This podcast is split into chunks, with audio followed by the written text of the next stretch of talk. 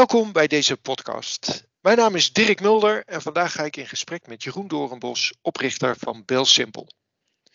In 2006 zijn Jeroen Doornbos en Jeroen Elkhuizen vanuit een studentenhuis gestart met webwinkel met je laptop online.nl. Twee jaar later wordt opvolger belsimple.nl geregistreerd. Bij BelSimple kun je terecht voor al je telefoonwensen. Je hebt keuze uit alle telefoons van alle providers met een eigen netwerk. Naast telefoons en abonnementen heeft BelSimple ook prepaid toestellen, tablets en accessoires. Ze leveren uit eigen voorraad en inmiddels heeft BelSimple zeven winkels verspreid door heel Nederland. In 2020 breidt BelSimple officieel uit naar het buitenland met een nieuwe naam Gomibo. Ik uh, struikel er nogal eens over. Er zijn nu Gomibo-websites in 15 Europese landen, waaronder Duitsland, Frankrijk, Italië en Spanje. Welkom, Jeroen. Ja, dankjewel voor de mooie introductie, uh, Dirk. Ja, kijk of je daar straks nog uh, wat aan kan toevoegen. Uh, de boost die coronacrisis en de lockdowns aan de online verkopen hebben gegeven, zet zich voort in 2021. Een nog groter deel van de consumenten heeft tijdens de coronacrisis een voorkeur ontwikkeld voor de snelheid en het gemak van het online kanaal. Ook in het post-corona-tijdperk zullen online verkopen blijven floreren. In 2021 en 2022 zullen de groeicijfers weliswaar iets afzwakken, maar dan is een flink deel van de koek definitief terechtgekomen bij het online kanaal. Jeroen, mooie ontwikkelingen in de markt. Uh, ben benieuwd wat jullie daar uh, zelf van ervaren. Maar eerst kun je wat meer vertellen over jezelf en Bel Simple? Ja, ik ben uh, Jeroen Doornbos, dus een van de twee oprichters, zoals je net vertelde, van het bedrijf wat uiteindelijk Bel Simple is geworden. Uh, we zijn in 2006, dat is inmiddels 15 jaar geleden, eigenlijk tijdens onze studie, ben ik samen met mijn compagnon uh, Jeroen Elkhuizen gestart met het bedrijf wat uiteindelijk is uitgegroeid tot, het tot wat het vandaag de dag eigenlijk is waren toen eigenlijk nog aan het studeren. En uh, ja, dus was een soort hobbyproject eigenlijk ernaast ontstaan. En zo voelt het, ja, uh, op een zekere manier, zeg maar, voelt het ook nog steeds zo. Hè? Dus het is, uh, het, mijn werk is een van mijn grootste hobby's. En ik vind het nog steeds heel erg leuk, ondanks het feit dat het, ja, je zou het wel een uit de hand gelopen hobby kunnen noemen inmiddels. Absoluut. Um, en, en, als je kijkt naar Bel Simple, waar, waar staan jullie voor? Hoe, hoe zou je dat typeren? Uh, nou, wat wij eigenlijk als bedrijf proberen is om klanten te verbinden met telecomnetwerken en hen eigenlijk de spullen te leveren die ze daarvoor nodig hebben om dat goed te kunnen doen. En uh, de belangrijkste producten die uh, mensen gebruiken om ja, eigenlijk gebruik te maken van die netwerken zijn eigenlijk mobiele telefoons. En naast die telefoon heb je ook toegang tot het netwerk nodig. Nou, en dat kan met een abonnement of met een prepaid, uh, prepaid simkaart. En ja, wij proberen eigenlijk te zorgen dat het voor klanten heel makkelijk is om ja, de juiste spullen te krijgen uh, en dat op een heel ja, klantvriendelijke en makkelijke manier in huis te krijgen. Uh, en daarmee ook echt een positieve impuls te geven aan uh, um, ja, wat je allemaal kan met die producten. En te zorgen dat mensen daar gewoon het maximale uithalen. Mhm. Om, om daar wat dieper op in te gaan, hè? want er zijn natuurlijk veel aanbieders die dat doen. Waarin onderscheiden jullie je nou van de rest? Ja, dat zit hem uiteindelijk zit het nat in heel veel kleine dingetjes. En uh, uh, ik denk dat dat ook wel in de e-commerce ook echt zo is. Um, ik denk dat wij een obsessieve, verbeter, uh, een obsessieve focus hebben op verbetering. En wij proberen eigenlijk continu zeg maar, ons bedrijf beter te maken. En dat zorgt ervoor dat je bij ons veel makkelijker een telefoon en een abonnement kan uitzoeken dan bij veel andere partijen. Um, dan moet ik daarbij zeggen, er zijn inderdaad een boel aanbieders, maar het aantal aanbieders is ook wel enorm teruggelopen. Dus toen wij startten waren er tientallen webwinkels die uh, in deze branche actief waren. En inmiddels, eigenlijk net als je in veel andere branches ziet, zie je dat daar eigenlijk nog maar een paar van overgebleven zijn. Dus het is wel, uh, uh, ondanks dat het een heel concurrerende markt is, zie je toch net als in heel veel andere e-commerce takken dat ja, de grote groter worden ehm, eh, en steeds meer marktaandeel veroveren. Nou, nou zeg je van ja, eh, onze obsessieve uh, focus op, op, op kwaliteit, op, op dingen verbeteren. Maar wat, wat bedoel je daar dan mee? Wat maakt dat jullie uiteindelijk die overlevers in die markt zijn geworden? Ehm, ja, het zit, dus, het zit dus in alle aspecten zeg maar, van je bedrijfsvoering. Dus ehm, eh, bijvoorbeeld met hoe je je website inricht. Dus uiteindelijk zeg maar, als een klant op je website komt, dan uh, is het voor die klant heel belangrijk dat hij de juiste informatie kan vinden. En eigenlijk ja, heel makkelijk uh, tot de conclusie komt wat voor hem of haar het beste is. En dan dat makkelijk zeg maar, kan bestellen, zodat hij het ja, snel en foutloos in huis afgeleverd krijgt.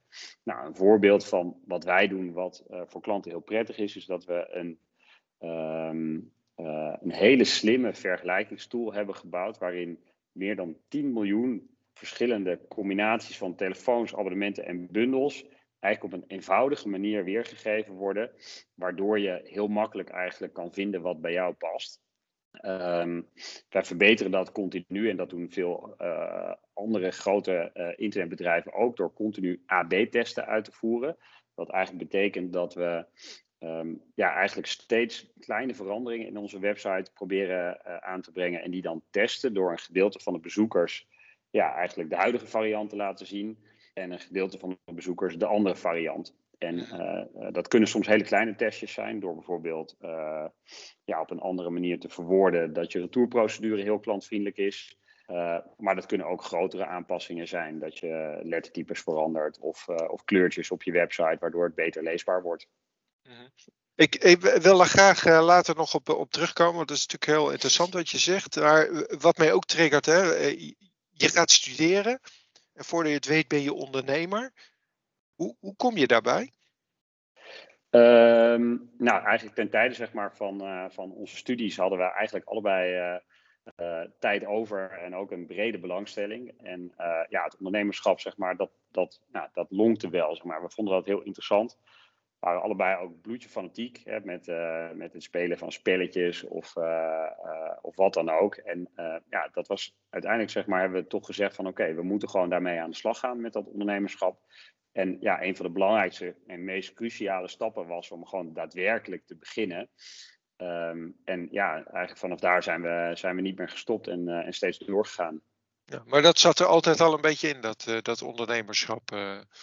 Uh... Ja, nou, ik denk niet specifiek, zeg maar. Maar ik denk dat we allebei gemerkt hebben dat het ondernemerschap, dat het wel echt iets was wat ons heel erg paste. En, ja. en dat voelt eigenlijk tot op de dag van vandaag, voelt dat, voelt dat nog steeds heel erg zo.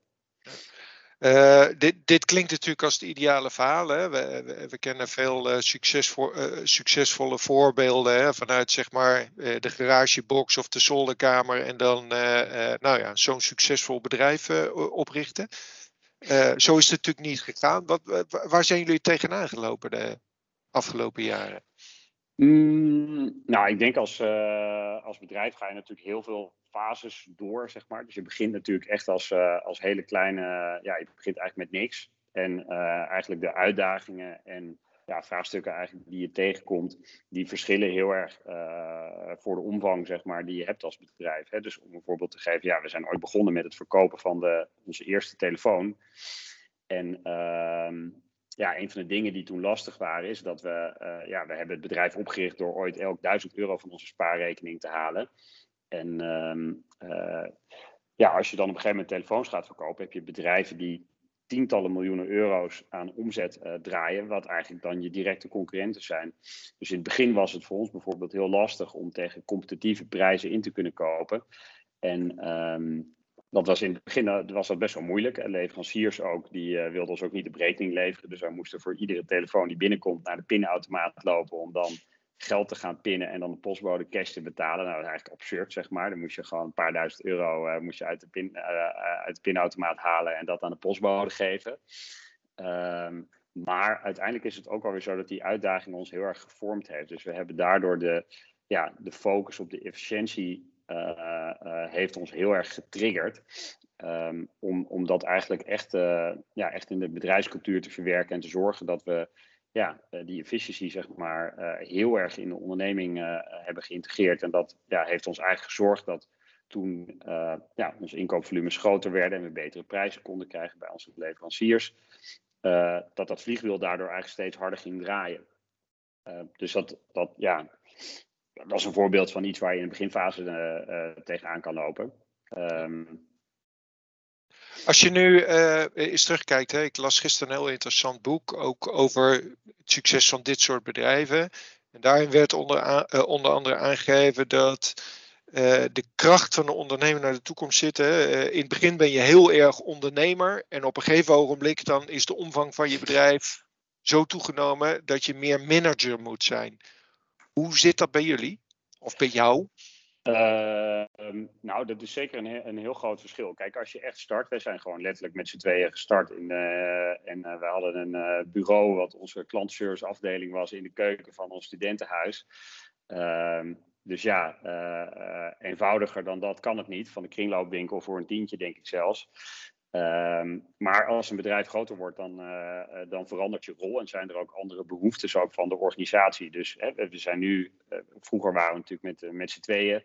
We zijn nu met, met meer dan 600, 600 collega's. En ja, dat betekent dat je eigen rol ook verandert.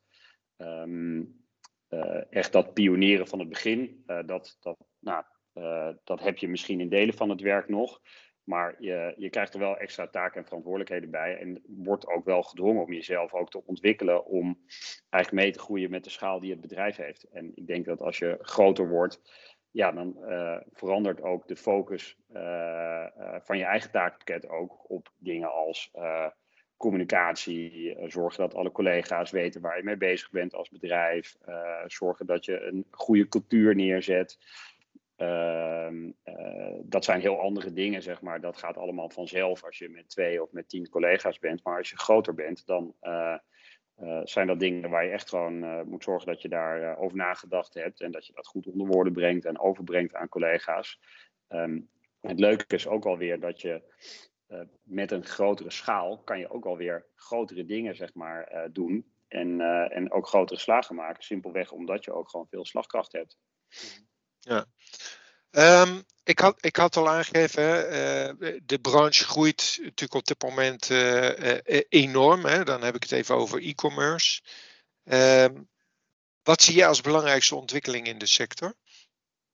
Um, ja, dat ligt een beetje aan op welke termijn je kijkt. Kijk, ik denk op de, op de lange termijn denk ik toch wel dat schaalgrootte en internationalisatie echt belangrijk is. Uh, er zijn nog steeds natuurlijk een heleboel uh, webwinkels. Uh, maar je ziet toch wel dat ook echt de groten, zeg maar, de grootste groeisprong maken.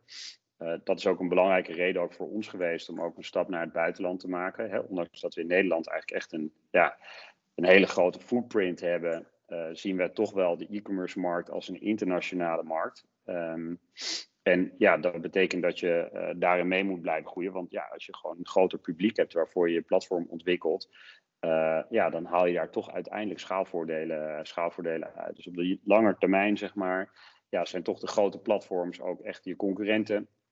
Um, en denk ik dat het belangrijk is om uh, ja, te zorgen dat je een hele duidelijke positie, heel goed weet welke positie je eigenlijk in de markt hebt. Dat kan ook door bijvoorbeeld een extreme niche of een extreme expertfunctie te hebben. Maar ik denk dat het ook belangrijk is om daar voldoende schaal bij te, bij te hebben en daar rekening mee te houden. Nou hebben jullie uh, je in Nederland natuurlijk uh, uh, uitstekend gepositioneerd. Hè? je hebt echt nou ja, een bepaald imago gebouwd. Hoe doe je dat in het buitenland?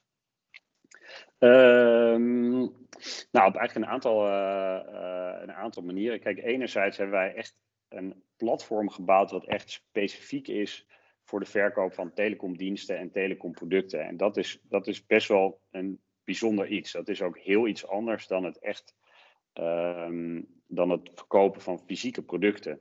dan, dat fysieke producten verkopen, dat is eigenlijk maar één klein deeltje van wat we doen. En uh, de onderscheidendheid zit hem eigenlijk in het gemak waarmee je die producten uh, uh, eigenlijk kan uitzoeken bij ons, bij ons op onze website. Um, dat is eigenlijk een, uh, een, groot voordeel ten opzichte van concurrenten in andere landen. Um, en daarbij is het ook wel zo dat de Nederlandse e-commerce markt is behoorlijk competitief. En dat zorgt ervoor dat we, um, ja, dat je eigenlijk al heel veel dingen die in Nederland eigenlijk als heel gewoon worden beschouwd, die zijn in veel andere landen dat nog niet. we hebben er bewust voor gekozen om in meerdere landen tegelijk eigenlijk uit te gaan rollen. En we zien eigenlijk dat we ja, verrassend genoeg, zeg maar, verkochten we in Ierland uh, al vrij snel heel erg veel.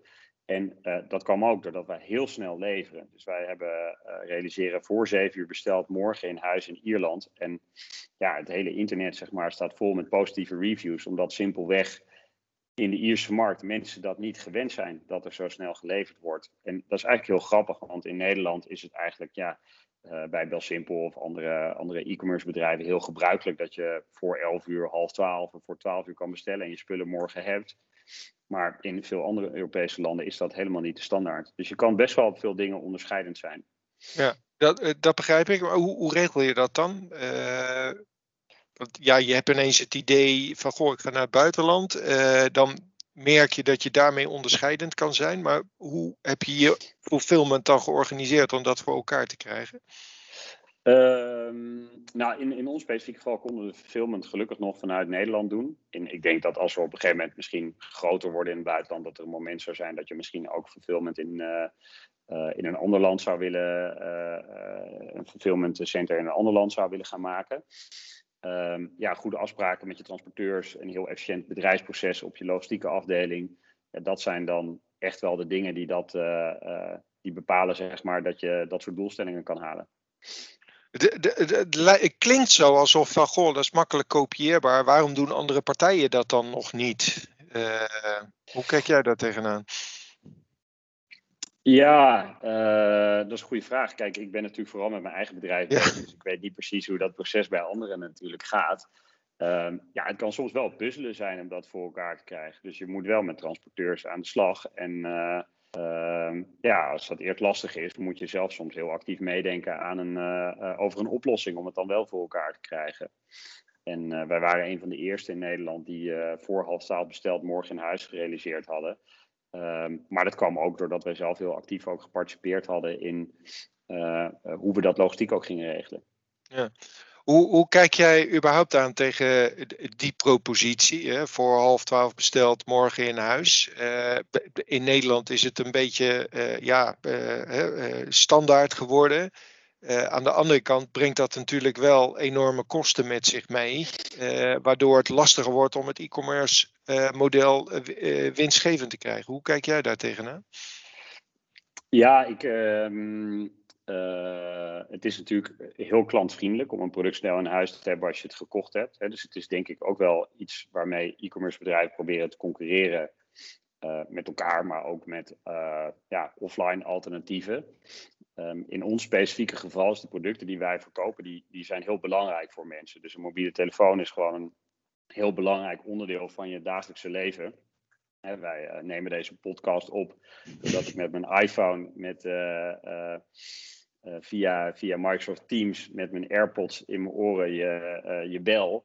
En uh, nou, je kan je voorstellen dat als die telefoon kapot is, dat, ja, dan hadden wij deze, deze podcast wat minder makkelijk kunnen doen. Of dan had ik niet makkelijk contact kunnen onderhouden met mijn vrienden via, via chat-apps zoals WhatsApp. Um, dus het, is, het belang van een product is heel groot. En dat maakt eigenlijk dat in onze sector die snelle levering enorm gewaardeerd wordt door klanten. Um, of dat uiteindelijk voor alle productgroepen zo belangrijk is, dat, dat denk ik niet per se. Hè, er zijn ook, ja, als je een studieboek bestelt, dan uh, denk je misschien van nou, uh, uh, nou, ik zie wel wanneer die verschijnt. Maar goed, als je dicht op de deadline van een tentamen zit, ja, dan wil je natuurlijk wel de volgende dag hebben. Mm. Dus ik denk dat het een beetje verschilt per, ehm, per productgroep. Maar ja, ik, ik, ik zie het wel. Het is wel een belangrijke vraag van klanten om producten snel in huis te hebben. En dat begrijp ik ook wel. Ja, Um, ik, uh, we hadden het al over de enorme groei die die markt toch doorgemaakt heeft. Waar zijn jullie de afgelopen jaar tegenaan gelopen? Uh, bijvoorbeeld uh, op het ehm. gebied van inkoop.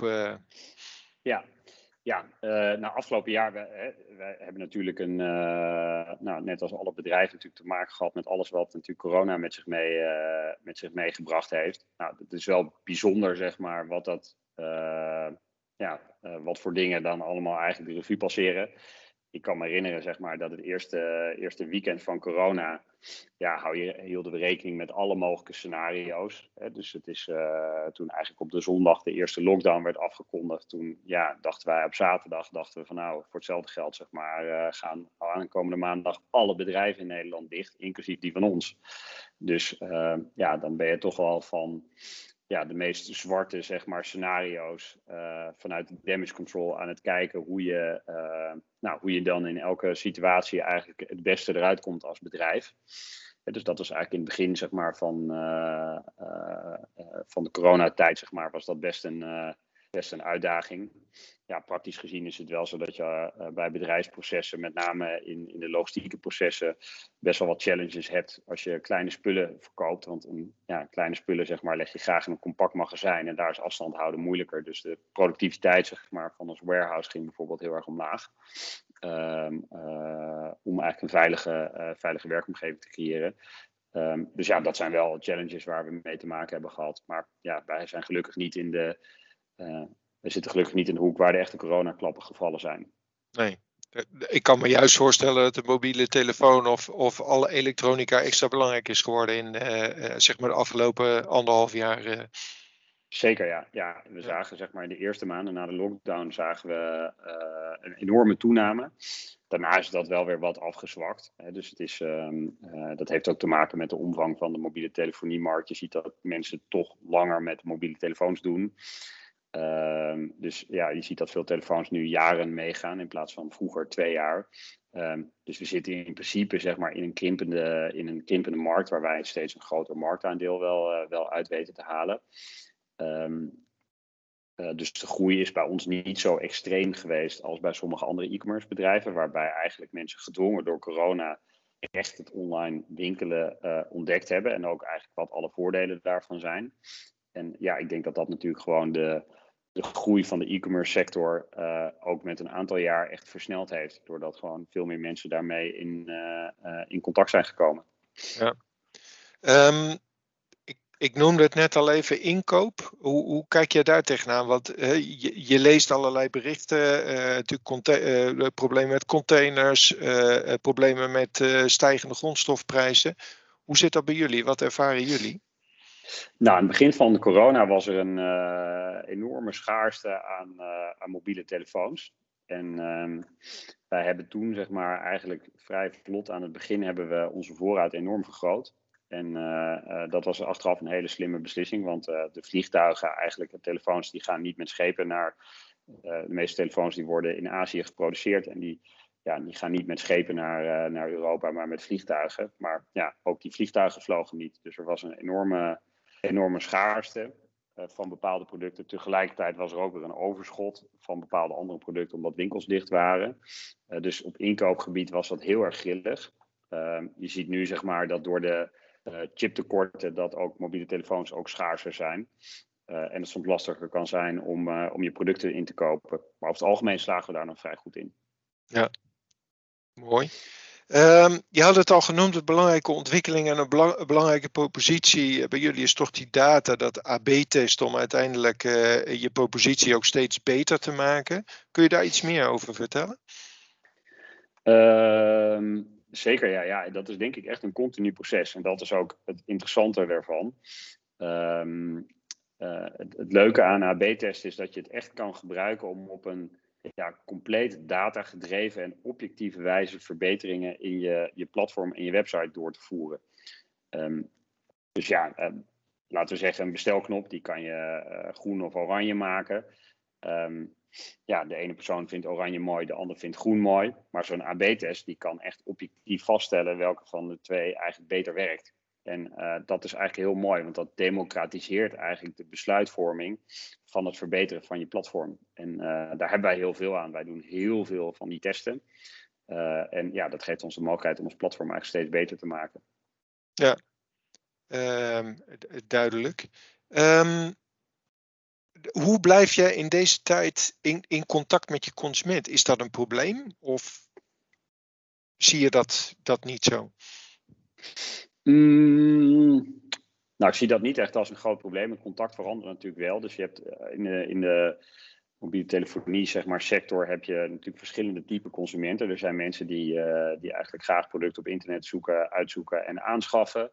Um, ja, tijdens het aanschafproces zeg maar, hebben we ook klantcontact via e-mail en telefoon. Dat, ja, dat loopt eigenlijk gewoon door tijdens corona. Uh, je ziet wel dat het natuurlijk een bepaalde groep is die eigenlijk ook heel graag in fysieke winkels ook uh, hun producten koopt.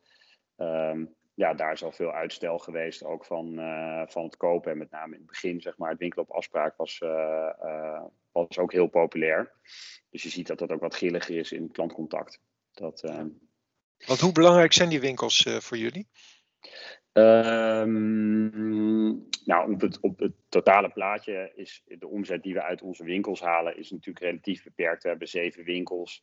Ehm, en uh, uh, dat is een klein gedeelte. Uh, die winkels helpen ons wel om heel veel feeling te houden met onze klanten.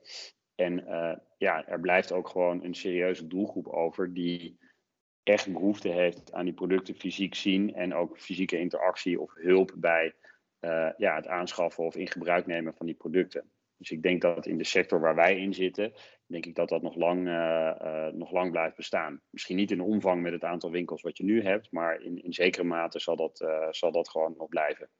Maar betekent dat naar de toekomst toe dat je bij wijze van spreken meer winkels gaat openen of dat je ook in het buitenland winkels gaat openen?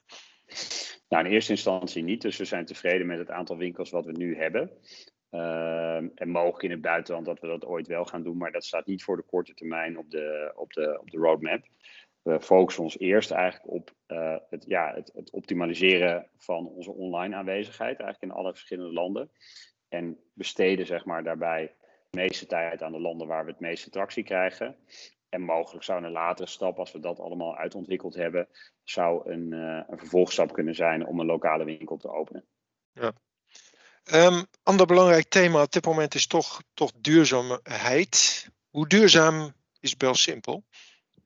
Ja, dat is een goede vraag. Uh, uh, ik denk dat duurzaamheid is best een interessant onderwerp. Want het mooie eigenlijk aan duurzaamheid is dat dat in heel veel gevallen ook hand in hand gaat met goede bedrijfsvoering in e-commerce. En ja, wat ik eerder eigenlijk al zei, e-commerce is, is ook echt een beetje een efficiency race. En uh, je kan heel veel voordeel halen door ja, efficiënt om te gaan met materialen. dus bijvoorbeeld, um, stel voor dat je, dat je producten natuurlijk in dozen stopt. Als je het, het ja, eigenlijk doosformaat optimaliseert, zodat je uh, ja, zo min mogelijk lucht eigenlijk uh, verscheept. Um, bespaar je aan de ene kant heel veel geld en ben je eigenlijk ook beter bezig zeg maar, voor het klimaat en, het, en het milieu. Dus het leuke is eigenlijk dat heel veel van de belangrijke duurzaamheidsthema's ook dingen zijn waar je in je bedrijfsvoering ook heel veel voordeel mee hebt. En dat, ja, dat gaat, uh, gaat, gaat hand in hand vaak. Mm -hmm. en, en, maar zie je andere ontwikkelingen daarin? Want ik, ik begrijp hè, de eerste de logistieke component, maar goed, het product zelf is nou ook niet uh, per definitie heel duurzaam. Integendeel, misschien zelfs wel. Zie jij daar ontwikkelingen in? Um, zeker. Uh, nou moet ik zeggen dat het wel dus het ligt eraan op welk niveau je het natuurlijk bekijkt. Dus als je kijkt naar uh, mobiele telefoons, ja, die hebben natuurlijk heel veel grondstoffen nodig uit heel veel plekken van de wereld. En er is natuurlijk, ja, daar is natuurlijk best wel wat controverse over. Uh, uh, over de landen waar die, waar die vandaan komen. Dat is iets waar wij niet mega veel invloed natuurlijk op hebben als in de positie waar wij in de, in de markt zitten.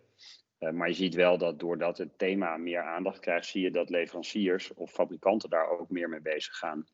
Uh, en, en iets wat leuk en een leuke ontwikkeling is, is dat je ja, bedrijven, als, uh, bedrijven als Fairphone, die mobiele telefoons maken, natuurlijk met een duurzaamheidsfilosofie erachter, ook echt onder een, onder een redelijke consumentengroep ook echt populair zijn.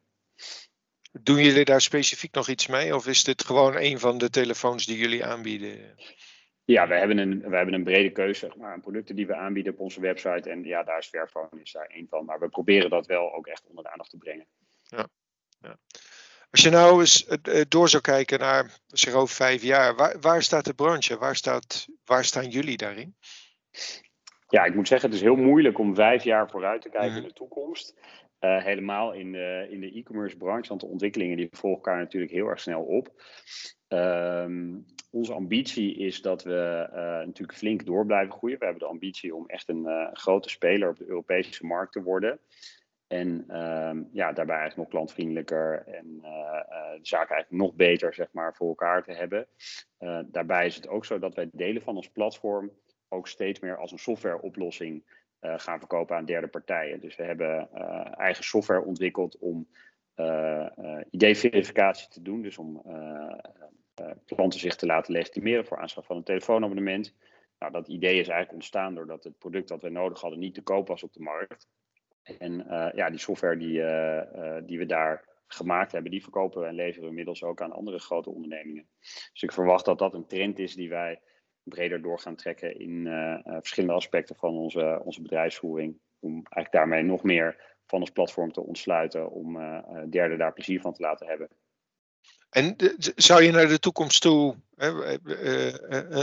je kunnen ontwikkelen voor, als een soort van bol.com of Amazon voor de, voor, voor de telecom? Zie je dat?